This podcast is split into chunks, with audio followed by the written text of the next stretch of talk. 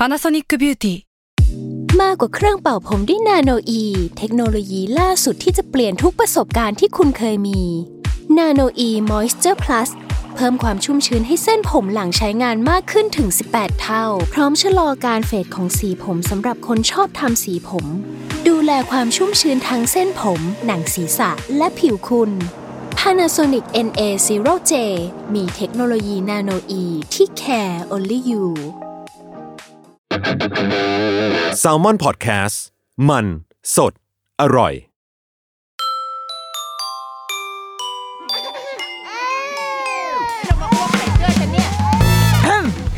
เดอะรุกี้มัมคุณแม่มือสมัครเลี้ยงกับนิดนก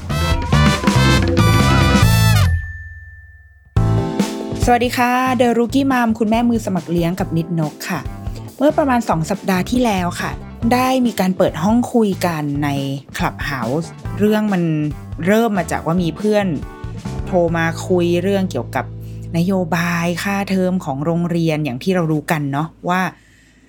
ตอนนี้เด็กๆกำลังเรียนอยู่ที่บ้าน โรงเรียนอินเตอร์คือกำลังเปิดเทอมอยู่และใกล้จะปิดเทอมและเป็นเทอมสามของของปีการศึกษาที่แล้ว ส่วนเด็กโรงเรียนไทยก็กำลังจะเริ่มเปิดเทอมวันที่รายการเนี้ยออนแอร์ หลาย ๆ โรงเรียนน่าจะเริ่มเปิดเทอมไปบ้างแล้ว ดังนั้นมันก็จะมีข้อถกเถียงกันเกี่ยวกับ มันมันมีความขัดแย้งอะเกี่ยวกับเรื่องค่าเทอม มาตรการการเรียนออนไลน์ของแต่ละโรงเรียนที่พ่อแม่ก็เริ่มแบบตั้งข้อสงสัยหรือว่า มีความไม่สบายใจต่อกันอะไรแบบนี้ ก็เลยมีการตั้งห้องคลับเฮาส์ขึ้นมาเพื่อที่จะชวนคุย แล้วก็มีคนแบบเหมือนอยากฟังอะเยอะมาก แต่ว่าณวันที่คุยกันวันนั้นนะคะ มันยังใช้ได้เฉพาะ iOS แต่พอหลังจากคุยจบปุ๊บ ประมาณสองวันมั้ง ก็คือ Android ใช้ได้ขึ้นมาเฉยเลยแบบอยากจะไปหยิกหยิกนัง developer แต่ว่ามันก็เลยทำให้มีคนที่ไม่ได้ฟังอยู่จำนวนหนึ่ง แล้วก็คือมีคนมาเม้นประมาณ โอ้ยอยากฟังด้วยแต่ใช้ Android อะไรเงี้ยจริง ๆ มีการ recap ให้ในเพจ MOM นะคะ สามารถไปอ่านได้ สามารถอ่านได้เลยว่า search หาก็ได้ค่ะ ชื่อบทความเนี่ยมันจะชื่อว่า The Rookie Mom Collabs กับ MOM นะคะ ศูนย์รับเรื่องร้องทุกข์ลูกเล็กเรียนออนไลน์ ไปอ่านเวอร์ชันนั้นก็ได้มีการทำเป็นอินโฟกราฟิกเล็กๆทำกราฟิกน่ารักน่ารักเอาไว้ quote คำพูดแบบเด็ด ๆ ของspeaker แต่ละคนเอาไว้ให้นะคะ สามารถไปอ่านได้ แต่ว่าวันนี้อยากจะมามา recap ในเวอร์ชันเสียงละกันสำหรับคนที่อาจจะไม่สะดวกไปอ่านหรือว่าอันนี้มันอาจจะ มีความคิดเห็นหรือมีน้ำเสียงแห่งความอคติบางอย่างอะไรอย่างนี้ ในเวอร์ชันในพอดแคสต์เนาะเลยอยากจะสรุปการคุยวันนั้น แล้วก็บวกกับอะไรหลาย ๆ อย่างที่เจอระหว่างทางหลังจากที่คุยวันนั้นมาค่ะ วันนั้นที่เราคุยกันเนี่ยอะเดี๋ยวเดี๋ยวจะเล่าไอ้ที่มาที่ไปอย่างชัดเจนก่อน คือเราได้คุยกับเพื่อนคนหนึ่งค่ะ คือมันโทรมา แล้วก็ค่อนข้างคงจะมีความโกรธประมาณนึงอะ คือลูกเนี่ยเพิ่งจะสองขวบเอง คือลูกยังเล็กมาก แล้วก็อยู่ในชั้นเนอร์ซอรี่ชั้นเล็กสุดในโรงเรียน เป็นโรงเรียนอินเตอร์ แต่ว่าเป็นมีแต่ชั้นเล็กอะค่ะอารมณ์เป็น day care เป็นเป็น feel นั้นอะเออซึ่งมันก็มีปัญหาว่าจ่ายเงินค่าเทอมไปละ แต่ว่าโรงเรียนเนี่ยไม่ได้มีออปชันอะไรมาให้เลือกเลยว่าจะให้เรียนไหม เพราะว่าหนึ่งคือมันเป็นเด็กเล็กเนาะมันเป็นเด็กสองขวบดังนั้น แน่นอนว่าการใช้เครื่องมือใด ๆ เนี่ย มันยังไม่เหมาะกับวัยเขาหรอก มันยังไม่ใช่การแบบมา A B C กันอยู่ที่ที่หน้าจอคือเด็กเล็กมันต้องมันต้อง on hands เนาะมันต้องได้ลงมือทำได้เห็นได้พบหน้า ดังนั้นมันก็มีพ่อแม่จำนวนหนึ่ง ที่มีความรู้สึกว่า เอ้ยมันไม่เหมาะหรือเปล่าวะกับเด็กเล็ก ไม่เรียนดีกว่าไหมคือ ขอไม่ร่วมดีกว่า ถ้าเราเลือกที่จะขอไม่ร่วมดังนั้น เราก็อาจจะมีโอกาสที่จะได้เงินส่วนที่เป็นค่าเทอมคืนไปหรือเปล่า คืออาจจะเป็นโปรเลทก็ได้นะ เช่น สมมุติว่าค่าเทอมเราจ่ายไปสิบเดือนหนึ่งหมื่นบาทก็มันก็จะตกเดือนละพันสมมุติว่าเราไม่เรียนสามเดือนก็คืนสามพันอย่างนี้ได้ไหมคืออันนี้สมมติเราคิดแบบซื่อๆเลยแบบคนที่ไม่ได้มีพื้นฐานคณิตศาสตร์ดีเท่าไหร่อย่างดิฉันอย่างเงี้ยมีความคิดเห็นแบบนี้แต่ปรากฏว่าโรงเรียนก็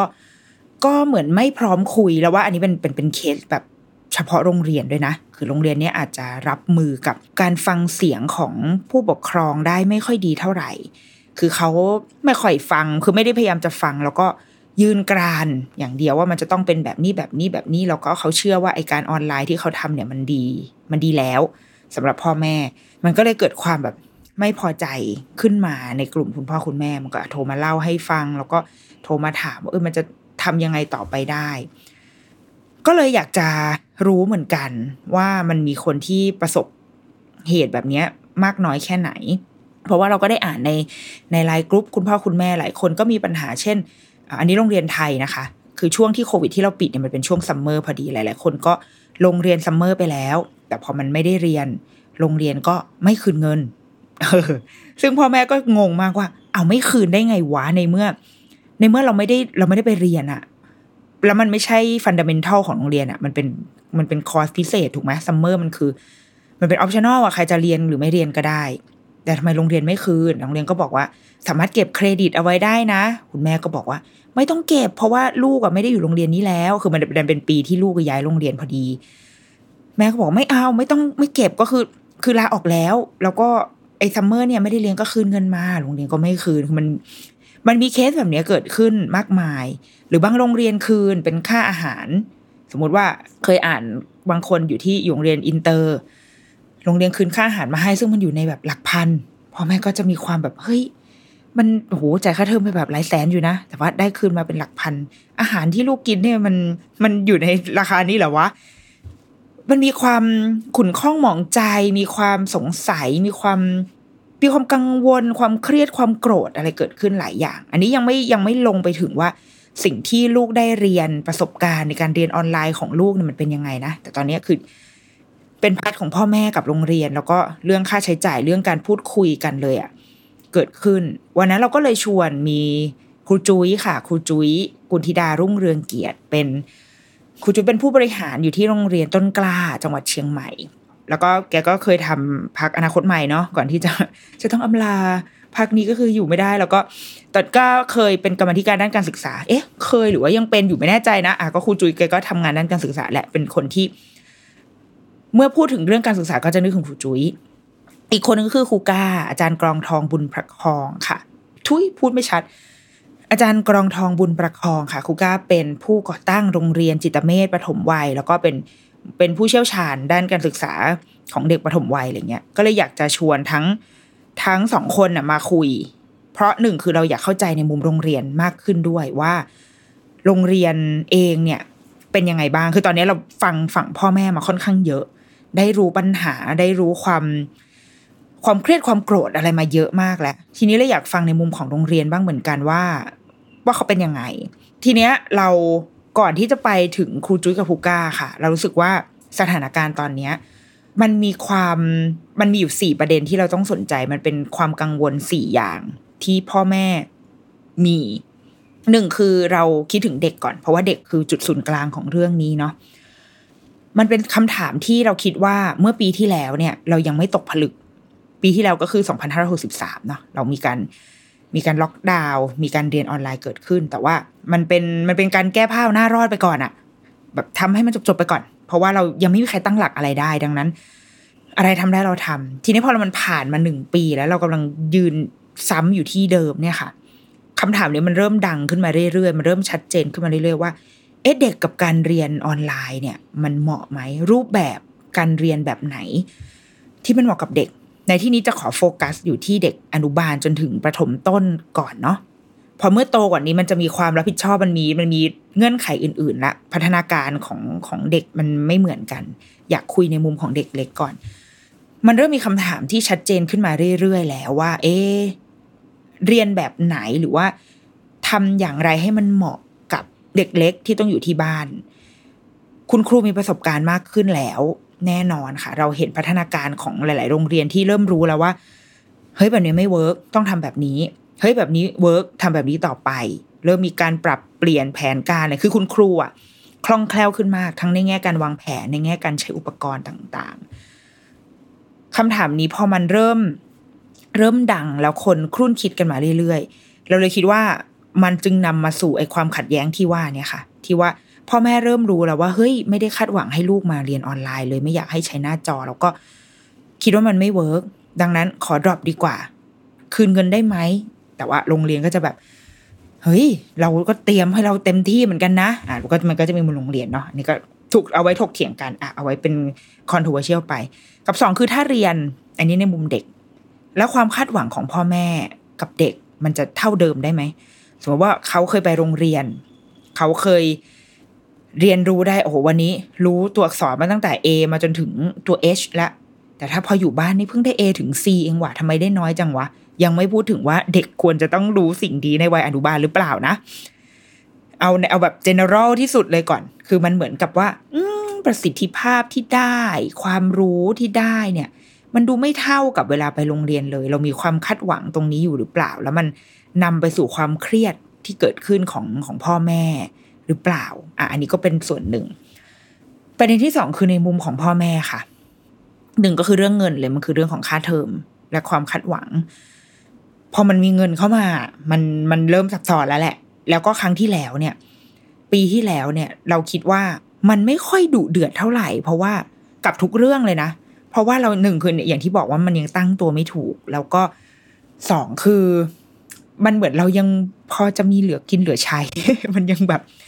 มันยังตั้งตัวไม่ได้คือเราสังเกตได้จากแบบ ไม่ว่าจะเป็นกรุ๊ปขายของมอทอดไร้น้ำมันอะไรเงี้ย คือมันมีความแบบโอ้โหจับจ่ายใช้สอยใช่ไหมแต่พอปีนี้ทุกอย่างมันมันเงียบไปหมดเลย เพราะว่าสถานการณ์มันจริงแล้วอะเราไม่ได้มีเงินเหลือมากพออะไรประหยัดได้ก็ต้องประหยัดดังนั้น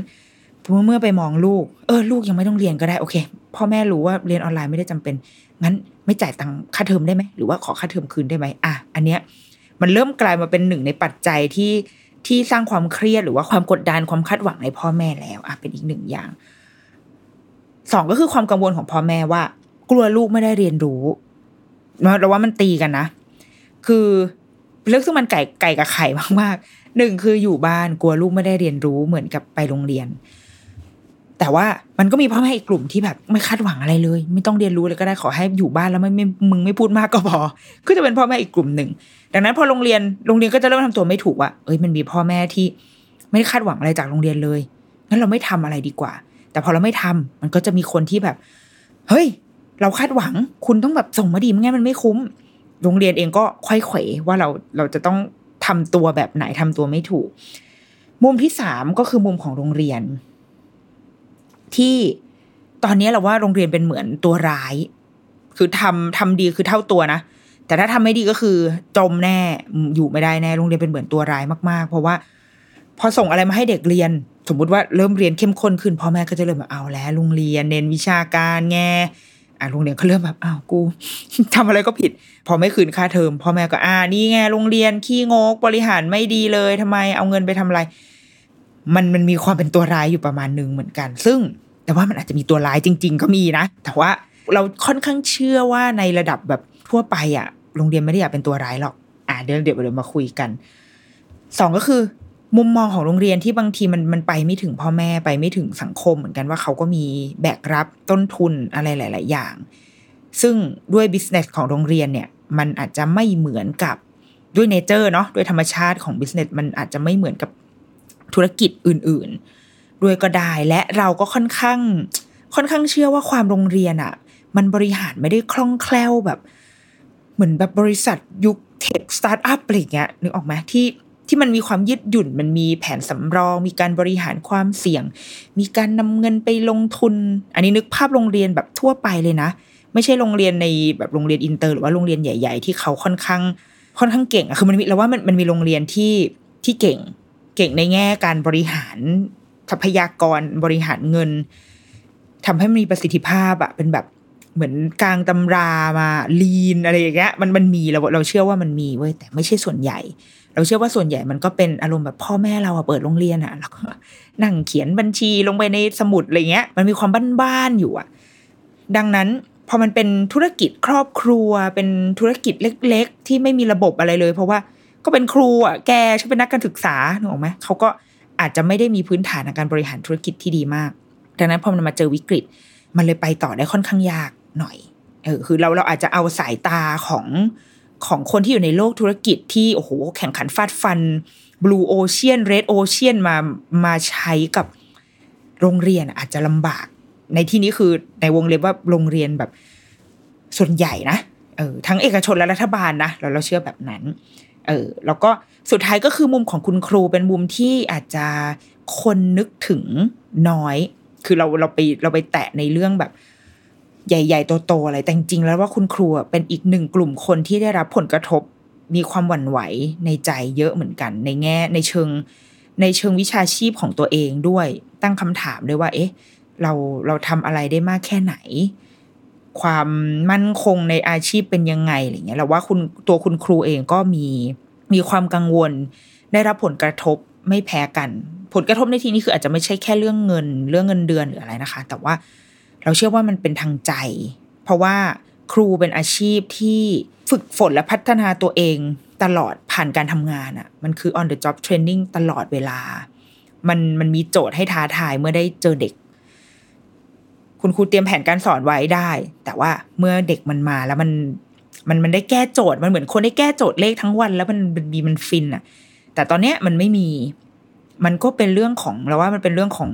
career path ของคุณครูเหมือนกันนะ แล้วก็อาจจะเป็นทางใจด้วย ความสุขจากการได้เจอเด็ก ถึงแม้ว่าบางวันจะรู้สึกอืออยากจะหยิกเหลือเกินอย่างเงี้ยแต่ว่า แต่โดยรวมแล้วเราเชื่อว่าคนที่เคยทำงานเจอผู้คนมา เนเจอร์เขาก็จะยังอยากเจอผู้คนอยู่อะ มันจริงๆไม่ต้องครูก็ได้เอาแค่เราไม่ได้เข้าออฟฟิศอะเราก็ยังเหงาปากเลยถูกไหมเราก็จะต่อให้แชทกับเพื่อนในไลน์มันก็ไม่เหมือนกับการการเมาส์มอยอะแชทในซูมบางทีแม่งก็มีการดีเลย์อะหรือเพื่อนเมาเมาอยู่เอาเน็ตค้างอย่างเงี้ยมันไม่ถึงใจเหมือนกันได้เจอกัน เราเชื่อว่าทั้งหมดเนี้ยค่ะ มันคือมันคือปัญหาที่มันขยำขยำกันอยู่ในเรื่องนี้ และมันจะคลี่คลาย ออกไปได้ยังไง มุมมองของแต่ละคนเป็นยังไง เราก็เลยคุยกับครูจุย้ยอันแรกคือถามครูจุ้ยก่อนว่า ในในมุมของการเป็นผู้บริหารโรงเรียน เราอยากรู้จริง ๆ ว่า โรงเรียนเองอะ่ะ ได้รับความช่วยเหลือ หรือว่าได้รับความชัดเจนอะไรมาจากทางกระทรวงหรือเปล่าไม่อยากใช้คำว่าเบื้องบนเลยเพราะว่าไม่อยากให้เขาอยู่ข้างบนเราอะ่ะมันควรจะเป็นองค์กรที่ทำงานร่วมกันไม่ใช่อยู่ข้างบนแล้วสั่งลงมาแล้วเราไม่ค่อยไม่ชอบคำว่าเบื้องบนเลย และพยายามจะหลีกเลี่ยงให้ได้มากที่สุดเนาะ กระทรวงศึกษาควรจะเป็นหน่วยงานที่อำนวยความสะดวก อืมมันมันควรจะเป็นเพียเป็นคนที่อยู่ใกล้กันเนาะมากกว่าดังนั้นในที่นี้จะขอไม่ขออนุญาตไม่ใช่คำว่าเบื้องบน ได้รับความชัดเจนหรือว่าความช่วยเหลืออะไรจากทางกระทรวงบ้างหรือเปล่า หรืออย่างเช่นเมื่อเร็วๆนี้ที่มีประกาศออกมาจากทางกระทรวงว่า ให้โรงเรียนเนี่ย พิจารณาช่วยเหลือความเดือดร้อนของประชาชนของพ่อแม่ด้วยกัน ลดค่าเทอมหรือว่าคืนเงินค่าใช้จ่ายในส่วนที่ไม่ได้ใช้รุ่นนี้เอาประกาศออกมา ซึ่งพอถามไปทางคนทำโรงเรียนเขาก็บอกว่า ใช่มีประกาศมาแต่มันไม่ได้มีอะไรมากไปกว่านั้น มันเหมือนเป็นการโยนเรื่องมาให้โรงเรียนแล้วก็ แล้วก็จบ แล้วก็จบไป เหมือนโยนโจทย์มา แล้วก็อ่าทำได้ทำได้ก็ทำทำไม่ได้ก็ไม่เป็นไรนะ ก็ให้ไปตีกับพ่อแม่เองละกัน มันมาแบบนี้ หรือแม้กระทั่งเรื่องที่พ่อแม่เองก็กังวลเรื่องวัคซีน ว่าคุณครูจะได้รับการฉีดวัคซีนหรือเปล่า ยังไม่ต้องพูดถึงว่าวัคซีนเนี่ยเราไว้ใจหรือไม่ไว้ใจนะคะ แต่ว่าอ่ามีก็ดีกว่าไม่มีวะแต่ว่าคุณครูเนี่ยอยู่ในกลุ่มคนที่ที่ได้โคต้าตรงนี้หรือเปล่าแล้ว ทางกระทรวงมีการมีการจัดสรรหรือว่าจัดคิวเอาไว้ให้ไหม ถ้าจะเปิดเทอม ตอนกลางเดือนมิถุนาจริง ๆ คุณครูจะได้รับวัคซีนแล้วหรือเปล่า และจริงๆควรจะได้รับตั้งแต่กลางเดือนพฤษภาด้วยซ้ำเพื่อที่จะให้ภูมิฉีดครบสองเข็มให้เร็วที่สุด ภูมิทำงานแล้วครูจะได้กลับมาทำงานได้อะไรเงี้ยครูจอยก็บอกว่ามันมีจดหมายส่งมาว่าขอให้มีการเซอร์เวยว่ามีคนไหนสนใจจะฉีดวัคซีนหรืออะไร แล้วก็จบ ตลกไหมก็คือจบไปเลยเหมือนกับ โอเคอ๋ออยากได้ใช่ไหมโอเคค่ะ รู้แล้วค่ะ สวัสดีค่ะ เหมือนมันโทรมาถามอะแล้วก็ก็ไม่ได้มีอะไรยืดยาวมากไปกว่านั้น เราเห็นจาก Facebook เราเองนะ มีเพื่อนที่เป็นคุณครูอยู่บ้าง ก็บางคนเนี่ยเข้าใจว่าได้ไปฉีด เพราะว่าเป็นคุณครูรัฐบาล หรือว่าเป็นหน่วยงานที่เราเห็นว่าเขาคงได้โคต้าซัมติงมา เช่นแบบจุฬาอะไรเงี้ย คือเห็นมีคนไปฉีดวัคซีนมาแล้วที่เป็นคุณครู เป็นโคต้าครูก็ทมอะไรแบบเนี้ยค่ะ แต่ว่า เราเหมือนเราไม่ได้เห็นข่าวที่มันเป็นการสื่อสารอย่างเป็นทางการออกมา เพื่อให้เราเชื่อมั่นว่า แผนการการรับวัคซีนของคุณครูเนี่ย ซึ่งคุณครูเนี่ยมันไม่ควรจะเลือกด้วยนะว่าเป็นครู ครูรัฐหรือครูเอกชน ครูก็คือครูเด็กก็คือเด็กไม่ว่าเด็กจะอยู่ในโรงเรียนแบบไหน เขาก็คือเด็ก เขาคือประชาชนเหมือนกัน ดังนั้น ครูก็คือครู จะครูสังกัดไหนเลยไม่รู้แต่ว่า ถ้าจะให้ครูก็คือครูทุกคนต้องได้อะ มันไม่มีความชัดเจนตรงนี้ออกมา บางคนที่เห็นไปฉีดก็เลยไม่แน่ใจว่า เอ๊ะมันเป็นมันเป็นการไปพยายามมาด้วยตัวเองปะวะหรือว่า หรือว่า หรือยังไงอะ คือเราไม่รู้เลยอะเออมันมันไม่มีความชัดเจนในด้านการสื่อสารตรงนี้ออกมา ก็เลยคิดว่าเข้าใจโรงเรียนประมาณหนึ่งเหมือนกันว่า พอไม่ได้รับการอำนวยความสะดวกและความชัดเจนมากพอค่ะ โรงเรียนเลยค่อนข้างตกที่นั่งลำบาก เพราะว่ามันมีความต้องการมันมีเสียงเรียกร้อง ทั้งพ่อแม่ จากสังคมอยู่ อยากให้โรงเรียนช่วย อยากให้โรงเรียนช่วยหน่อย ทั้งที่จริง ๆ แล้ว คนที่จะช่วยได้มันต้องมีอำนาจมากกว่านั้นอะโรงเรียนก็คือประชาชนนะคะ ในแง่สมมติเป็นโรงเรียนเอกชนอะไรเงี้ย มีเพื่อนเราคนหนึ่งเป็นป้าหรือสักอย่างเปิดโรงเรียนเอกชนเหมือนกันแล้วเขาก็เขาก็เพิ่งเขียนข้อความที่ระบายความในใจเกี่ยวกับการบริหารในในช่วงเวลานี้เหมือนกัน ดังนั้นเราจึงมองว่าโรงเรียนอะคนหลายๆลุงป้านาอา คือคนข้างบ้านเราก็อาจจะเปิดโรงเรียนก็ได้ ซึ่งเขาก็ไม่ได้แตกต่างจากร้านอาหารที่ตอนนี้กำลังโดนปิด ไม่แตกต่างจากโรงแรม ร้านนวด ผับบาร์ทุกคนกำลังเผชิญอยู่และ คนที่จะช่วยเหลือเราได้มันคือคนที่มีอำนาจมากกว่านี้ดังนั้น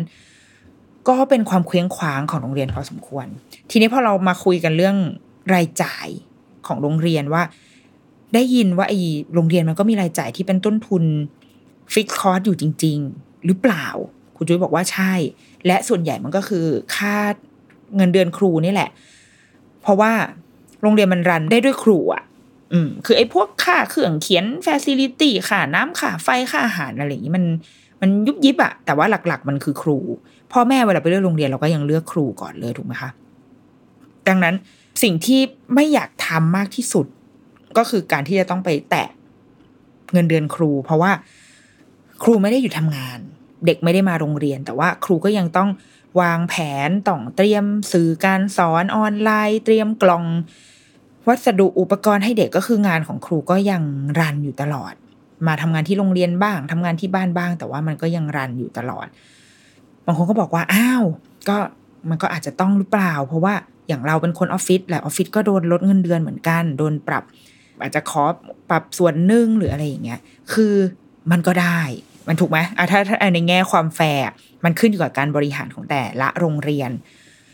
แต่เราเชื่อว่ามันเป็นทางเลือกสุดท้ายที่ที่โรงเรียนอยากจะทำเพราะว่า เราว่างานครูมันมันแตกต่างจากงานออฟฟิศอยู่นิดหน่อย ตรงที่ถ้าวันหนึ่งเราลาออกอะ่ะ โอเค มันมีงานบางอย่างที่แหม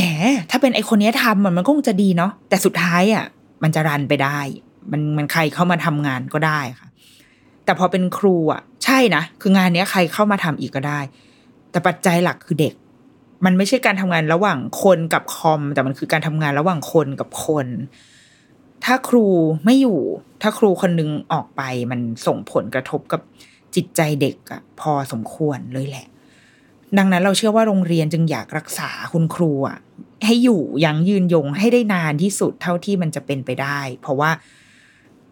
มันเป็นเรื่องของความเชื่อมั่นของผู้ปกครองและและที่สำคัญที่สุดก็คือเป็นเรื่องของหัวใจเด็ก เลย ถ้าวันหนึ่งเอาเปิดเทอมมาเอาครูคนนี้ไม่อยู่แล้วเนี้ย มันเศร้านะสำหรับเด็กๆอะ่ะ ซึ่งมันเป็นวัยที่ที่เขามีแค่เนี้ยเขามีแค่บ้านแล้วก็มีโรงเรียนที่เป็นที่เป็นคนรักของเขาอะ่ะ การที่มีใครสักคนหายไป ไม่ได้เจอกันอีก มันมันมันก็แอบแบบเนาะเป็นเรื่องเศร้าในชีวิตเด็กเหมือนกัน ดังนั้นเราเลยเชื่อว่าโรงเรียนจึงไม่อยากจะทำให้คุณครูต้องลำบากเลย อืมเราเราเชื่อว่าในแง่บริษัทก็เหมือนกันนะคะ ในแง่บริษัทที่ทำงานแบบที่ที่มีธรรมาภิบาลนะไม่คงไม่อยากให้พนักงานตัวเองอะ่ะ ต้องต้องเดือดร้อนหรือได้รับผลกระทบจากสิ่งนี้หรอก แต่ว่าโอเค อาจจะมีการพูดคุยกันว่าอะไรที่ช่วยกันได้ก็อาจจะต้องช่วยนะ เดิมที่เคยมีโอทีอาจจะไม่มีอะไรเงี้ยเราเราคิดว่ามันมีตรงนี้ได้ หรือ ในอีกมุมอย่างเช่นโรงเรียนอินเตอร์ ก็ได้รับ insight มาเหมือนกันว่า ด้วยความที่ตอนนี้ตลาดโรงเรียนอินเตอร์มันค่อนข้างบูม แน่นอนว่าทรัพยากรครูที่เป็นเป็น native speaker เป็นคุณครูที่มาจากต่างประเทศ โดยเฉพาะคนที่จบแบบ early years มาโดยเฉพาะจบเฉพาะทางมาโดยเฉพาะเนี่ยค่ะ จะยิ่งเป็นที่ต้องการมากๆ และพอในช่วงนี้ที่มันมันบินเข้าบินออกกันไม่ได้ง่ายเหมือนเดิมแล้ว มันมีเรื่องของความมั่นใจในการบริหารประเทศเข้ามาเกี่ยวข้องอะ่ะ เลยทำให้อุปสงค์ ตอนเนี้ยมันมันมีมากกว่าอุปทานตำแหน่งคุณครูฝรั่งคุณครูในโรงเรียนอินเตอร์เนี่ยมันก็เลยมีความดั่งทองนะ มีความโอ้โหแย่งตัวกัน ดังนั้นโรงเรียนไปแตะคงไปแตะในแง่แบบ การไปลดไปอะไรเขาไม่ได้เลย เพราะว่านึกออกไหมคือถ้าวันหนึ่งเราอยู่ในจุดที่แบบเลือกได้อะ เออ มันเราก็เราก็เลือกได้จริงๆไงดังนั้นโรงเรียนอินเตอร์เนี่ยก็จะมีความลำบากตรงนี้อยู่ ก็คือต้องดูแลครู ส่วนหนึ่งแล้วนะแล้วก็ต้องดูแลให้แบบ ให้ดีด้วยเพื่อให้กอดอะกอดเขาเอาไว้อะว่าว่าเอ้ยอยู่นะ อยู่นะ โดยที่ไอ้เรื่องว่าถ้าครูออกไปแล้วเด็กจะส่งผลเจอผลกระทบอะไรเงี้ยอันนี้เหมือนกันอยู่แหละ แต่ว่าอันนี้มันเป็นเรื่องของของการรันโรงเรียนต่อไปความเชื่อมั่นของธุรกิจด้วยอะดังนั้นโรงเรียนก็ต้องกอดคุณครูในขณะที่พอเป็นคุณครูไทยเนี่ยมีความกอดโรงเรียนเหมือนกันนะแบบกอดเอาไว้ก่อนนะคะ ตอนนี้อะไรให้ทำหรือว่าเราชาวไทยทุกคนก็คือกอดงานเอาไว้ก่อนนะเราว่าอันนี้เป็น เป็นอีกหนึ่งส่วนที่จริง ๆ แล้วคุณครูมีผลครูจุ้ยบอกว่าครูจุ้ยพูดไว้อันหนึ่งบอกว่า คุณครูเองก็กดดัน เพราะว่ามีมันมีความคาดหวังจากจากผู้ปกครอง อย่างที่บอกคาดหวังว่าให้ทำแต่ทำยังไงให้พอดีทำยังไงให้เด็กไม่รู้สึกเครียด ครูก็ท้าทายเหมือนกัน เพราะว่าไม่เคยมีใครถูกเทรนมา ให้มาเจอกับสิ่งนี้อะทุกคนเรียนประถมวัยเรียนกันเรียนกันสอนมาเพื่อแบบ เพื่อสอนเด็กในห้องอะ เออ แต่ว่านี่มันคือ มันคือความท้าทายใหม่ของคุณครู ซึ่งเราว่ามันดีนะเราว่ามันดีในแง่ที่ว่าเขาจะได้นำเอาองค์ความรู้เอาฟาวเดชันทั้งหมดที่เขามีอะค่ะ มาคิดว่าเราจะทำยังไงบนบนข้อจำกัดที่เรามีแบบนี้ โอเค มันเป็นเรื่องของความท้าทาย แต่ว่าพอความท้าทายมันมาเจอกับความคาดหวัง มันมันก็เครียดเหมือนกัน แล้วบวกกับว่าถ้าคุณครูรู้สึกไม่มั่นคงในชีวิต ว่า เอ้ย โรงเรียนจะยังไงนะ จะอยู่ได้ไหมบางทีความเครียดของครูมันก็มันก็แอบส่งผลกับกับตัวเขาอะและสุดท้ายมันจะสะท้อนไปยังเด็กได้ เคยมีคุณแม่คนหนึ่งเล่าให้เราฟังว่า เขาเคยสังเกตว่าตอนลูกเรียนออนไลน์ค่ะ กับคุณครูอะเขาสังเกตว่าคุณครูคนหนึงเป็นชาวต่างชาตินะคะ มันมีความแบบเหมือน energy ตกอะซึ่งก่อนหน้าเนี้ยเป็นคุณครูที่โอ้โห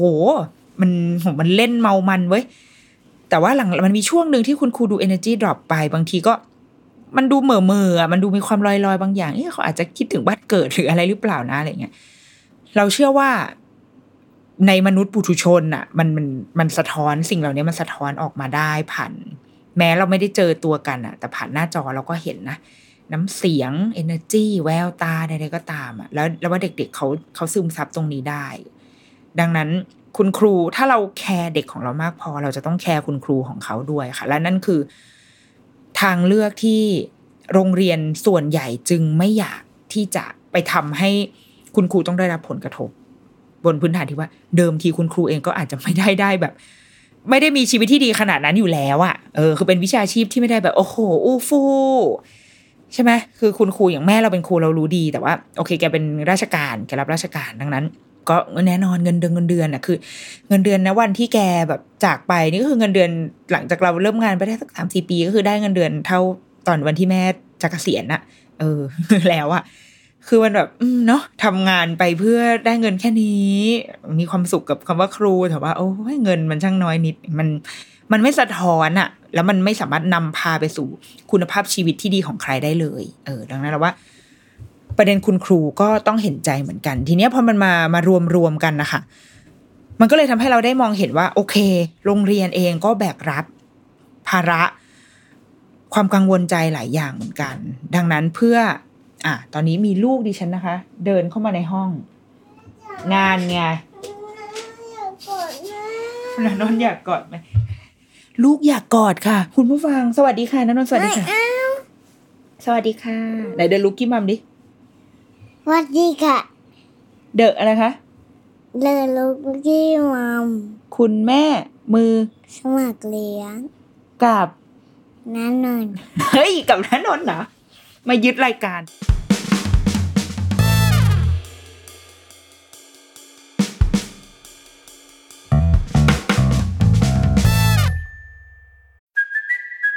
Kaylee Cuoco for Priceline. Ready to go to your happy place for a happy price? Well, why didn't you say so? Just download the Priceline app right now and save up to 60% on hotels. So, whether it's Cousin Kevin's Kazoo concert in Kansas City, go Kevin, or Becky's Bachelorette Bash in Bermuda, you never have to miss a trip ever again. So, download the Priceline app today. Your savings are waiting. Go to your happy place for a happy price. Go to your happy price, Priceline.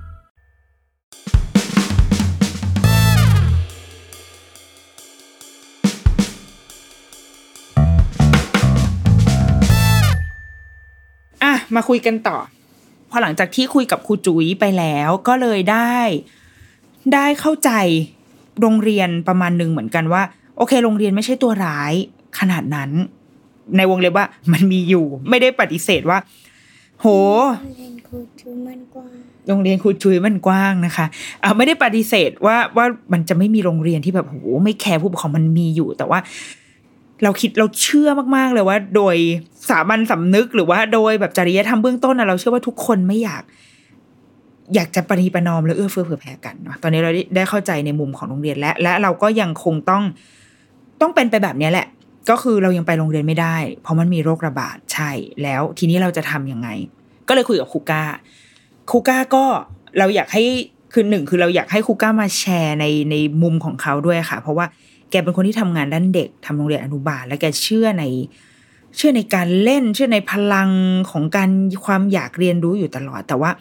พอมันมาถึงจุดที่ต้องอยู่กันหน้าจออะมันมาเจอตัวกันไม่ได้ มันต้องใช้การออนไลน์เป็นเป็นเครื่องมือ ความเชื่อของแกยังเหมือนเดิมหรือเปล่า แล้วมันสะท้อนออกมาเป็นเป็นยังไง และความคาดหวังของโรงเรียนและพ่อแม่มันควรจะเป็นยังไงกันแน่กับการจัดการศึกษาให้กับเด็กเล็ก ในช่วงเวลาแบบนี้ เราชอบอันหนึ่งที่ครูก้าพูด ซึ่งมันจะย้อนไปสู่สิ่งที่พูดไปเมื่อกี้นะคะ มันคือบทบาทของโรงเรียนที่ว่าบางทีโรงเรียนอะมีสิ่งที่ตัวเองอยากทำมีความคาดหวังของผู้ปกครองกำลังจะต้องดีลกับสองสิ่งนี้อยู่ครูก้าพูดสิ่งหนึ่งขึ้นมา ที่เราว่าน่าสนใจมากๆก็คือ จริง ๆ แล้วโรงเรียนอะแกอาจจะไม่ได้พูดแบบนี้เป๊ะๆนะแต่ว่าจับต้องได้และตีความในแบบของเราละกัน โรงเรียนมันมีความเป็นสถาบันอะ คือในพ่อแม่ที่ยังยังเชื่อในการไปโรงเรียนอยู่อะค่ะ ในในเชื่อว่าโอเคการศึกษายังยังเกิดขึ้นอยู่จากการไปโรงเรียน เราก็ยังไปหาลูกไปโรงเรียนอยู่เนี่ย มันเหมือนกับเรามองว่าโรงเรียนยังเป็นที่พึ่งในด้านในด้านการให้การศึกษานึกออกไหมเหมือนเราเราไปโรงพยาบาล เพราะเรารู้ว่าโรงพยาบาลจะต้องรักษาเราได้ เราไปหาตำรวจ เพราะว่าตำรวจจะต้องให้ความยุติธรรมกับเราได้ โรงเรียนก็เช่นกัน โรงเรียนจะต้องเป็นเอ็กซ์เพรสเป็นคนที่มีความรู้ความเชี่ยวชาญในในด้านการศึกษา เราถึงพาลูกไปที่โรงเรียน นี่คือเหตุผลหลักๆ ดังนั้นโรงเรียนจึงควรจะต้องทำหน้าที่ในการเป็นเป็นเสาหลักของการศึกษา เป็นสถาบันที่จะบอกกับสังคมว่า หรือบอกกับพ่อแม่ว่า การศึกษา ไม่ว่าจะในช่วงเวลาไหนก็ตาม มันควรจะเป็นแบบไหน ไม่ใช่การไป ทำตามความต้องการ หรือเซิร์ฟความต้องการที่บางทีมันไม่ไม่จบสิ้น มันมีร้อยคนมันก็มีร้อยอย่าง มันเลยทำให้สถาบันสั่นคลอนอะว่าโอ๊ยทำอันนี้คนนี้ก็ต้องทำคนนี้ก็ต้องทำอะไรเงี้ยเออเราเรารู้สึกว่ามุมเนี้ยน่าสนใจมาก ๆ เลย แล้วพอมันนั่งนึกว่าเออสมมติเปรียบเทียบกับการไปหาหมออย่างเงี้ย สมมติหมอบอกเราว่า เฮ้ย คุณเป็นโรคเนี้ย คุณต้องผ่าตัดเพื่อรักษา แล้วเราก็บอกว่า หมอแต่ไม่อยากผ่าอยากกินยา ไม่เอายาเม็ดด้วยนะ ขอกินยาน้ำเพราะว่ากินยาเม็ดไม่เก่ง แล้วหมอบอกว่าเออได้ได้ได้ได้อายาน้ำก็ได้ มันจะมีความแบบหึฮึอยู่ในเรื่องเนี้ย ใช่ไหมแล้วว่ามันเหมือนกัน ถ้าคุณหมอยืนยันว่าไม่ได้การรักษาอันนี้มันหายได้ด้วยการผ่าตัดเท่านั้นก็ต้องผ่าตัด และเราผู้ที่เป็นเป็นผู้ไปรับบริการก็คือเราไม่ได้มีความเชี่ยวชาญตรงนี้ เราก็ต้องอ๋อเหรอเหรอเหรอโอเคโอเค เป็นความรู้ใหม่ งั้นขอเอาไปหาข้อมูลเพิ่มเติมก่อนนะคะหมออะแล้วก็เอาไอ้ข้อมูลที่หมอให้ไปหาข้อมูลอะเรารู้สึกว่ามันมันน่าจะต้องทำงานร่วมกันแบบนั้น โรงเรียนน่าจะต้องเป็นเป็นที่พึ่งพิงโดยเฉพาะในยามวิกฤตแบบเนี้ย ให้กับพ่อแม่ได้ ถ้าโรงเรียนบอกว่าแบบนี้ดีบนพื้นฐานของขององค์ความรู้ที่มีจริง ๆ ว่ากับเด็กเล็กทำแบบเนี้ยดีทำแบบเนี้ยพอ เราคิดว่าถ้าโรงเรียนทุกโรงเรียนนะกลับมาทำหน้าที่ความเป็นสถาบันนะคะ ความเป็น specialist ความเป็น profession ในในในงานของตัวเองอะเราว่าหนึ่งคือสังคมจะได้เรียนรู้จริง ๆ แล้วเราจะได้กลับมาทบทวนกันจริง ๆ ว่าแล้วการศึกษาสำหรับเด็กเล็ก ๆ มันควรจะเป็นยังไงแต่ว่ามันเป็นจุดเริ่มต้นที่สำคัญมากๆเลย เพียงแต่ว่าในอีกมุมก็คือเข้าใจได้ เพราะโรงเรียนไม่สามารถทำหน้าที่เป็นสถาบันที่มั่นคงได้อย่างไร เพราะว่าโรงเรียนเองก็ยังไม่มั่นคงเลย ยังมีความกังวลในทางเศรษฐกิจว่า ถ้าฉันบอกว่าไม่ต้องเรียน ไม่ต้องทำอะไรเลย แล้วผู้ปกครองเกิดลาออกกันไปหมด อะไรเนี่ยโรงเรียนอะไรไม่สอนลูกเลย แล้วก็ออกกันไปหมด แล้วในทางเศรษฐกิจในทางธุรกิจเขาจะอยู่ได้ไหมนะ มันมีความไม่มั่นคงตรงนี้อยู่ ซึ่งเราเนี่ยเราคิดว่ามันมันงูกินหางมาก ๆ ดังนั้น แต่เราเชื่อนะ เราค่อนข้างเชื่อว่า ถ้าโรงเรียนมั่นคงจริง ๆอะแล้วก็พ่อแม่จริง ๆ พร้อมที่จะฟังคุณครูนะคะ เพราะว่าอย่างที่บอกเราเราพาลูกไปโรงเรียน เพราะว่า เรามีความเชื่อใน profession อะเรามีความเชื่อในความเป็นมืออาชีพ ดังนั้นเราเรารู้ว่าคุณเรียนมา ถ้าคุณรู้ว่าสิ่งไหนทำแล้วมันดีอะเราก็มีแนวโน้มที่จะแบบโอเคงั้นเราจะได้ทดลองไปในเส้นทางนั้น แต่ในระหว่างทางเราก็ฟีดแบ็กกันได้ เพราะว่านี่มันคือเรื่องใหม่ มันมันใหม่สำหรับทุกคนอยู่แล้ว อืม ดังนั้นเราว่าเป็นมุมมองของคูก้าที่เราเราสนใจมาก ๆเลย แล้วอยากจะแบบชวนกันแบบทบทวนอะไรเงี้ย ทีนี้ครูก็ยังพูดไปอีกถึงเรื่องที่ว่า แล้วพ่อแม่ก็จะมีความกังวลอีกว่า เอ๊ะเราจะสอนลูกยังไงจะทำหน้าที่แทนครูได้หรือเปล่า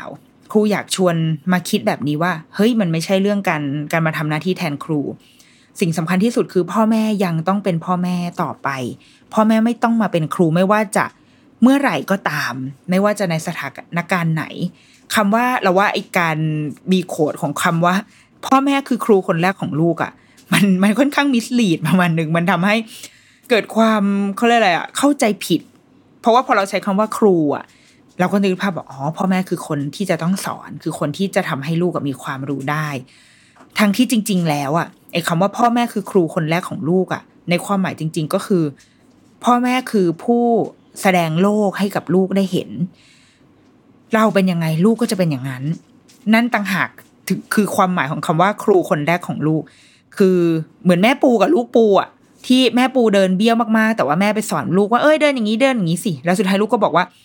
ไม่ได้ก็แม่เดินแบบนี้ก็ต้องเราก็ต้องเดินแบบนี้ เพราะว่าเราเห็นเราเห็นจากแม่มันเนี่ยคือความหมายของพ่อแม่คือครูคนแรกของลูก ดังนั้นมันไม่ได้เกิดจากการสอน แต่มันเกิดจากการที่เราเป็น หรือว่ามันเกิดจากชีวิต บ้านคือครูคนแรกของลูก วัฒนธรรมในบ้านเป็นยังไง เด็กก็จะเป็นแบบนั้น เราว่าคำนี้ค่อนข้างเราต้องมาทำความเข้าใจกับคำนี้กันใหม่ แล้วตอนนี้เป็นช่วงเวลาที่สำคัญที่สุดก็คือ ช่วงเวลาที่เด็กอยู่ที่บ้านนี่แหละพ่อแม่ไม่ต้องสอน ไม่ต้องพยายามจะเป็นครูจำจีจำชัยทำให้ลูกทำได้เหมือนยังอยู่ที่โรงเรียน เพราะว่าครูบอกว่ามันจะไม่มีทางได้แบบนั้นหรอก เด็กหลายคนอยู่โรงเรียนเป็นแบบหนึ่ง อยู่ที่บ้านเป็นแบบหนึ่ง นั่นเพราะว่าเขาก็รู้อะว่าเขาอยู่ที่บ้านเขา พ่อแม่เป็นยังไง บ้านเป็นยังไงเขาก็เป็นแบบนั้น แต่พออยู่ที่โรงเรียนมันมีกฎมันมีมันมีวัฒนธรรมในแบบโรงเรียนเขาก็เป็นแบบนั้น ดังนั้นสิ่งสำคัญที่สุดของการที่เด็ก เมื่ออยู่ที่บ้าน ไม่ต้องคิดหาอะไรให้มันแบบซับซ้อนวุ่นวายอะไรเลยทำอะไรก็ได้ บนพื้นฐานที่ว่าอย่าให้สายสัมพันธ์ของที่บ้านเสียไปก็พอ ถ้าโรงเรียนโยนการเรียนออนไลน์ที่โอเคพ่อแม่อาจจะมองว่ามันหนักหนาสาหัสมากโอ้โหเด็กอนุบาลทำไมเรียนหนักขนาดนี้วะถ้าเราพูดแล้วโรงเรียนไม่ยังไม่ปรับเปลี่ยนให้ไม่เป็นไร เราทำให้บ้านเรามีความสุขก็พอ ถ้าลูกรู้สึกเครียดจากการเรียน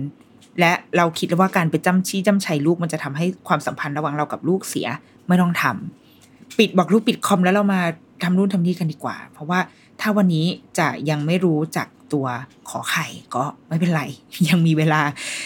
อีกมากมาย และเดี๋ยวลูกจะได้เขียนตัวขอไข่อีกประมาณหนึ่งหมื่นสี่พันห้าร้อยครั้งในชีวิตแน่นอน ดังนั้นมันมันมีเวลาอีกเยอะมากในการที่จะได้รู้สิ่งเหล่านี้ระหว่างนี้มามาช่วยแม่ดีกว่า มาทำอาหารกับแม่ดีกว่า หรือว่าไปช่วยพ่อล้างรถดีกว่า เมื่อเรามีเวลาว่าง หรือว่าไปเล่นเลยอยากอยากจะเล่นอะไรไปต่อเลโก้แล้วก็ไปทำนี่คือสิ่งที่ครูก้าบอกมาเนาะ ดังนั้นนะคะเราก็เลยมาคิดถึงคือสมมติว่าเมื่อจะต้องมาหาข้อสรุปของการสนทนาในวันนั้น เราว่ามันเริ่มต้นได้ที่หนึ่งคือกลับไปที่เมื่อกี้คือโรงเรียนอาจจะต้องตั้งหลัก แล้วก็มาทำหน้าที่เป็นเป็นผู้ถือองค์ความรู้ แล้วก็บอกมันกับสังคมว่า ในความเชี่ยวชาญของเราเราเชื่อว่ามันจะต้องเป็นแบบนี้ จริง ๆ นะ พ่อแม่ไว้ใจเถอะว่าถ้ามันเป็นแบบนี้มันจะมันจะโอเคจริงๆสองคือในพาร์ทของพ่อแม่เอง เราก็ต้องเชื่อใน profession ของโรงเรียนเหมือนกันนะ คือแบบ ถึงแม้ว่าเราจะต้องการแบบอื่นอะแต่ว่าถ้ายังยังยังยึดถือว่า เฮ้ยเขาเขาเรียนมา คือเขาเขาเขาอ่านเล่มนั้นมา อาจจะต้องฟังกันด้วย ก็ส่วนหนึ่งเหมือนกัน โอเค เราเราเชื่อมั่นไปในทางเดียวกับโรงเรียนหรือ อีกสิ่งที่ครูก้าพูดมา แล้วก็ทำได้เลยก็คือ ถ้าพ่อแม่รู้สึกว่าตรงไหนดีหรือไม่ดีอะเรา feedback กันตลอดโรงเรียนกับพ่อแม่ต้องทำงานร่วมกัน ในการดูแลเด็กหนึ่งคนไม่ว่าจะในสถานการณ์ไหน และโดยอย่างยิ่งในสถานการณ์แบบเนี้ยโรงเรียนกับพ่อแม่ยิ่งต้องทำงานกันหนักมากขึ้นเท่านั้น เสียงของพ่อแม่จะเป็นตัวเปลี่ยนตัวปรับการทำงานของโรงเรียนได้เป็นอย่างดี ถ้าไม่สบายใจเรื่องเรื่องเงิน เรื่องค่าเทอมที่เออรู้สึกไม่แฟร์ ก็ส่งเสียงของเราออกไป ส่งเสียงในที่นี้คือ อย่าเพิ่งด่านะคือแบบถ้าจะด่าไปด่ารัฐบาลแต่ว่า อย่าเพิ่งด่าคือคุยกันคุยกันอย่างอย่างมนุษย์ก่อน เออที่ที่ที่เราเข้าอกเข้าใจกัน มีเอมพัตตีต่อกันก่อน มาช่วยกันหาทางออกร่วมกันดีกว่า แต่ถ้าโอเคโรงเรียนยังดื้อด้านยังแบบไม่ยอมอย่างเงี้ย ค่อยไปถึงสเต็ปต่อไป เพราะว่าประเทศนี้ขับเคลื่อนด้วยการด่าอยู่แล้วนะคะ อะ ก็เป็นเป็นบทบาทของผู้ปกครอง แต่ว่าครูยังมีความเชื่อว่าผู้ปกครองสำคัญ พ่อแม่สำคัญที่สุด ทั้งในแง่กับลูกและกับโรงเรียนดังนั้นเราเราจงเชื่อมั่นในพลังของเรา แล้วก็ส่งเสียงของเราไปสู่พ่อแม่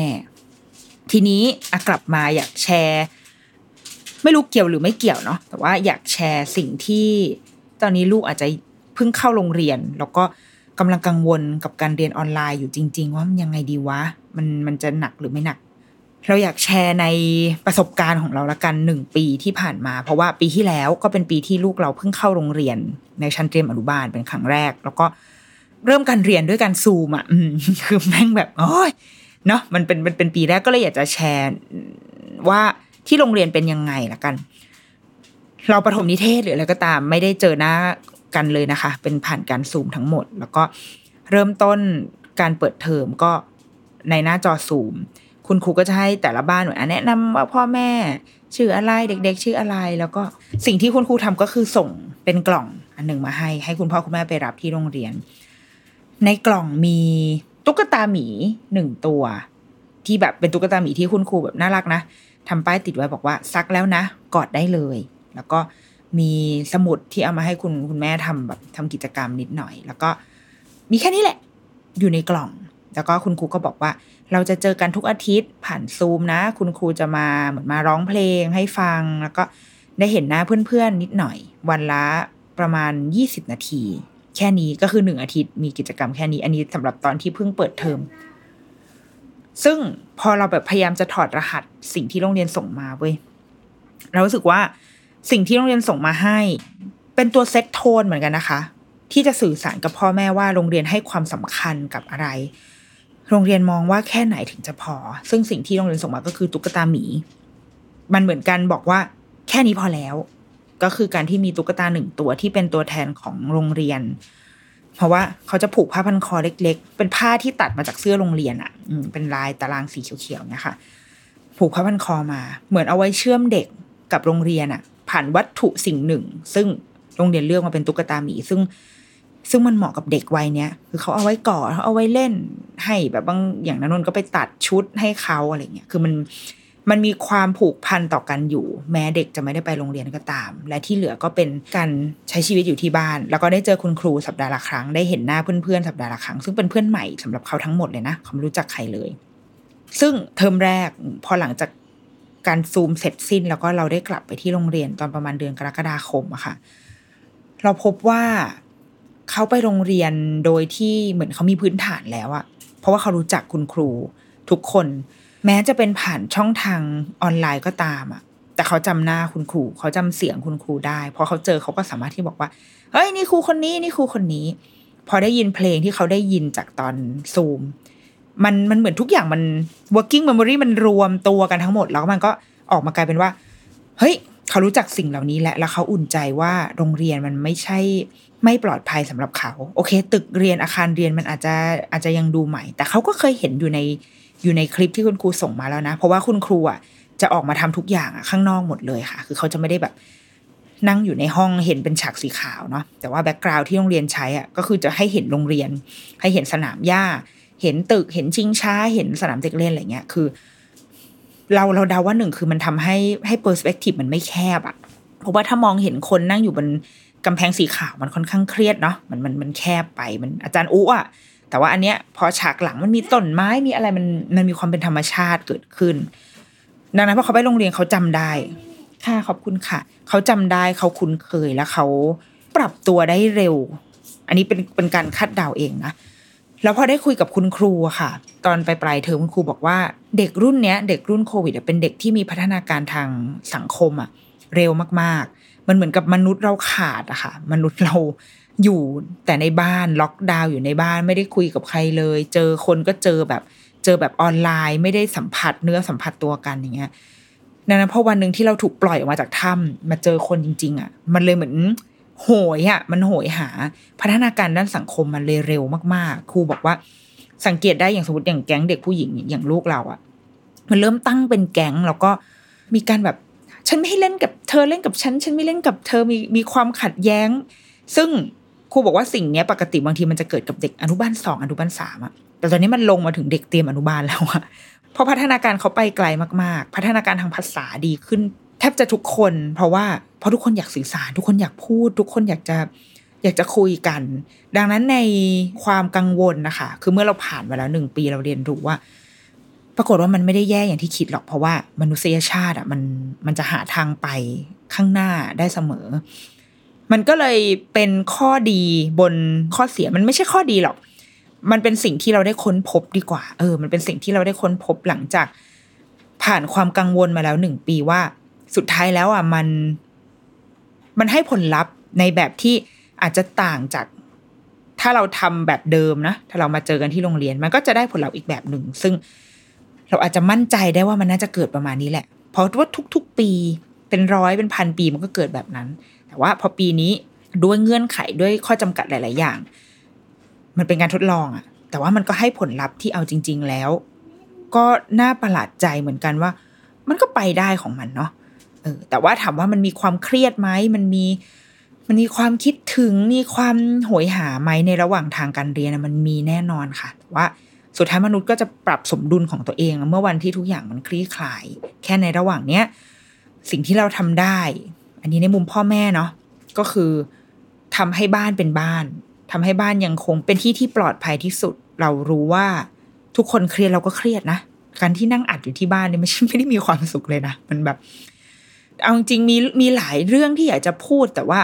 มันก็มีตีบตันนิดนึงอะ่ะเออเราเราเชื่อว่าทุกคนไม่ว่าจะอาชีพแบบไหนเครียดหมด คนที่การเงินอาจจะไม่ได้เครียดมาก แต่อาจจะเครียดกับการงาน เครียดกับสถานการณ์บางอย่างที่แบบ โอเค ฉันอาจจะอยู่สบายนะคือไม่ต้องไม่ได้ต้องมากังวลว่าโอ้เย็นนี้จะมีข้าวกินไหมอะไรเงี้ยมันก็เป็นความเครียดในแบบของเขา คนที่เครียดด้านการเงินมันก็มี พ่อแม่ผู้ใหญ่ทุกคนเรามีความเครียดกันหมด และตอนเนี้ยจริง ๆ เด็ก ๆ ต่อให้ไม่มีการเรียนมาเขาก็เครียดค่ะ เพราะว่าเขาไม่ได้ออกไปข้างนอกเนาะมันก็มีคำถามมากมาย อย่างเนี้ยลูกเราก็จะมีความแบบเมื่อไหร่จะได้ไปทะเล อยากไปเชียงใหม่ อยากไปญี่ปุ่นมันมันมีคำถามอะซึ่งเราก็ต้องอะก็ต้องคอยตอบไปว่า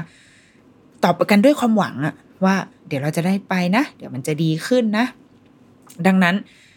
ทุกคนมีความเครียดหมด แต่ว่าเราในฐานะผู้ใหญ่ค่ะ เราเราผ่านโลกมาเยอะนะ เราเรามี skill ในการในการดีลกับเรื่องที่มันเข้ามาในชีวิตดีลกับอารมณ์ได้ดีกว่าเด็ก ๆ ดังนั้นมันก็เป็นหน้าที่โดยตรงของเรานั่นแหละ ที่ต้องช่วยเขา ให้เขาผ่านพ้นช่วงเวลานี้ไปได้อย่างราบรื่นที่สุดแล้วว่าหลักการที่ง่ายที่สุดก็คือสิ่งที่ครูก้าบอกอะค่ะ คือการทำให้บ้านยังคงเป็นบ้าน บ้านจะยังต้องเป็นที่ที่อบอุ่นและมีความสุขที่สุดเสมอ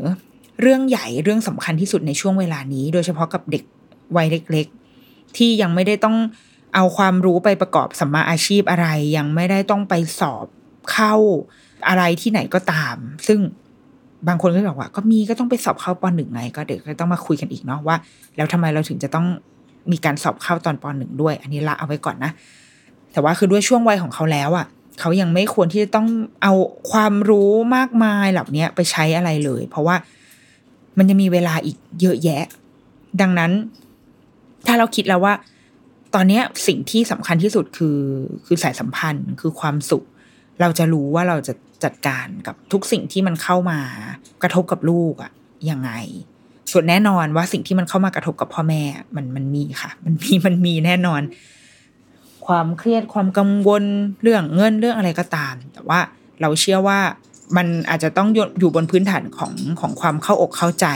โรงเรียนพ่อแม่มันอยู่ต้องอยู่บนพื้นฐานความเข้าอกเข้าใจกัน ว่าพ่อแม่เองก็มีความยากลำบาก และในขณะเดียวกัน คนที่ทำธุรกิจโรงเรียนเองก็มีความยากลำบาก แต่ว่าคนที่จะช่วยให้ให้ความยากลำบากของเรามันผ่านพ้นไปได้ มันอาจจะต้องเป็นคนที่ที่มีอำนาจ มีศักยภาพในการอำนวยความสะดวกให้เราได้มากกว่านี้หรือเปล่า ดังนั้น เราคิดว่าส่งเสียงของเราออกไป ยังคนที่มีอำนาจ ซึ่งบางทีบางคนก็จะท้อแท้ว่าก็ส่งไปแล้วมันไม่มีก็ไม่เป็นไรก็ส่งต่อไปดีกว่าเราเงียบ เราเราเชื่อแบบนั้นนะแล้วก็เพราะสุดท้ายอะค่ะ ไม่ว่ารัฐจะมองเห็นว่าสิ่งสำคัญที่สุด ทรัพยากรสำคัญที่สุดก็คือเด็กที่เรากำลังหล่อเลี้ยงเขาอยู่ทุกวันเนี้ยซึ่งดูจากหลาย ๆ อย่างแล้วก็คือไม่เนาะเด็กไม่เคยเป็น priority ของประเทศนี้ ก็ไม่เป็นไร แต่สำหรับคนที่ตอนนี้เราอยู่ใกล้ตัวเด็กมากที่สุดก็คือเราพ่อแม่โรงเรียน คนที่ทำงานด้านการศึกษา ลุงป้านาอารายการเรามีลุงป้านาอามาฟังเยอะมากเลยนะ คนที่ไม่มีลูกอะถ้าเราเห็นร่วมกันว่าเด็กคือคือคนสำคัญอะดังนั้นเราเราทำทำไปก่อนในส่วนของเราเว้ยทำในพาร์ทของเราไปดูแลเด็ก ๆ ให้เขาผ่านพ้นช่วงเวลาแบบนี้ไปให้ได้ให้ดีที่สุด และก็อย่าลืมด่าด้วยทำไปด้วยด่าไปด้วยแบบนี้ได้ค่ะ แล้วเราเชื่อว่า เรามองเห็นการเปลี่ยนแปลงหลาย ๆ อย่างแล้วนะ มีคุณแม่หลาย ๆ คนส่ง inbox เข้ามาหรือว่าเพื่อนเราไลน์มาหาว่า เฮ้ยเขาอะวันนั้นฟัง Clubhouse แล้วเขาก็เขาเขียนจดหมายไปคุยกับโรงเรียนอย่างจริงจังเลยว่า เฮ้ยเราเรามาคุยกันไหม ว่าเราจะจัดการศึกษาให้เด็ก ๆ ยังไง เพราะว่าได้โดยได้ไอเดียมาจากคลับเฮาส์ที่วันนั้นคุยกันอะไรเงี้ยคือเฮ้ยมันมันมีการเปลี่ยนแปลงว่ะ แม้จะเป็นแค่หนึ่งเคสสองเคสอะแต่ว่ามันก็มันก็เกิดการเปลี่ยนแปลงแล้ว แล้วเราเชื่อว่า ถ้ามันถูกสื่อสารไปเยอะๆอะค่ะ การเปลี่ยนแปลงมันก็อาจจะจะใหญ่โตกว่านี้ก็ได้ดังนั้นก็เป็นสิ่งที่เราก็จะทำต่อไป เนาะเอาล่ะเดี๋ยวรุกี้มัมสัปดาห์นี้ สวัสดีค่ะแล้วนนท์มาสวัสดีค่ะเนาะเดอะลูกกี้มัมสวัสดีค่ะ คนนี้ใครคะแน่นอนสวัสดีค่ะ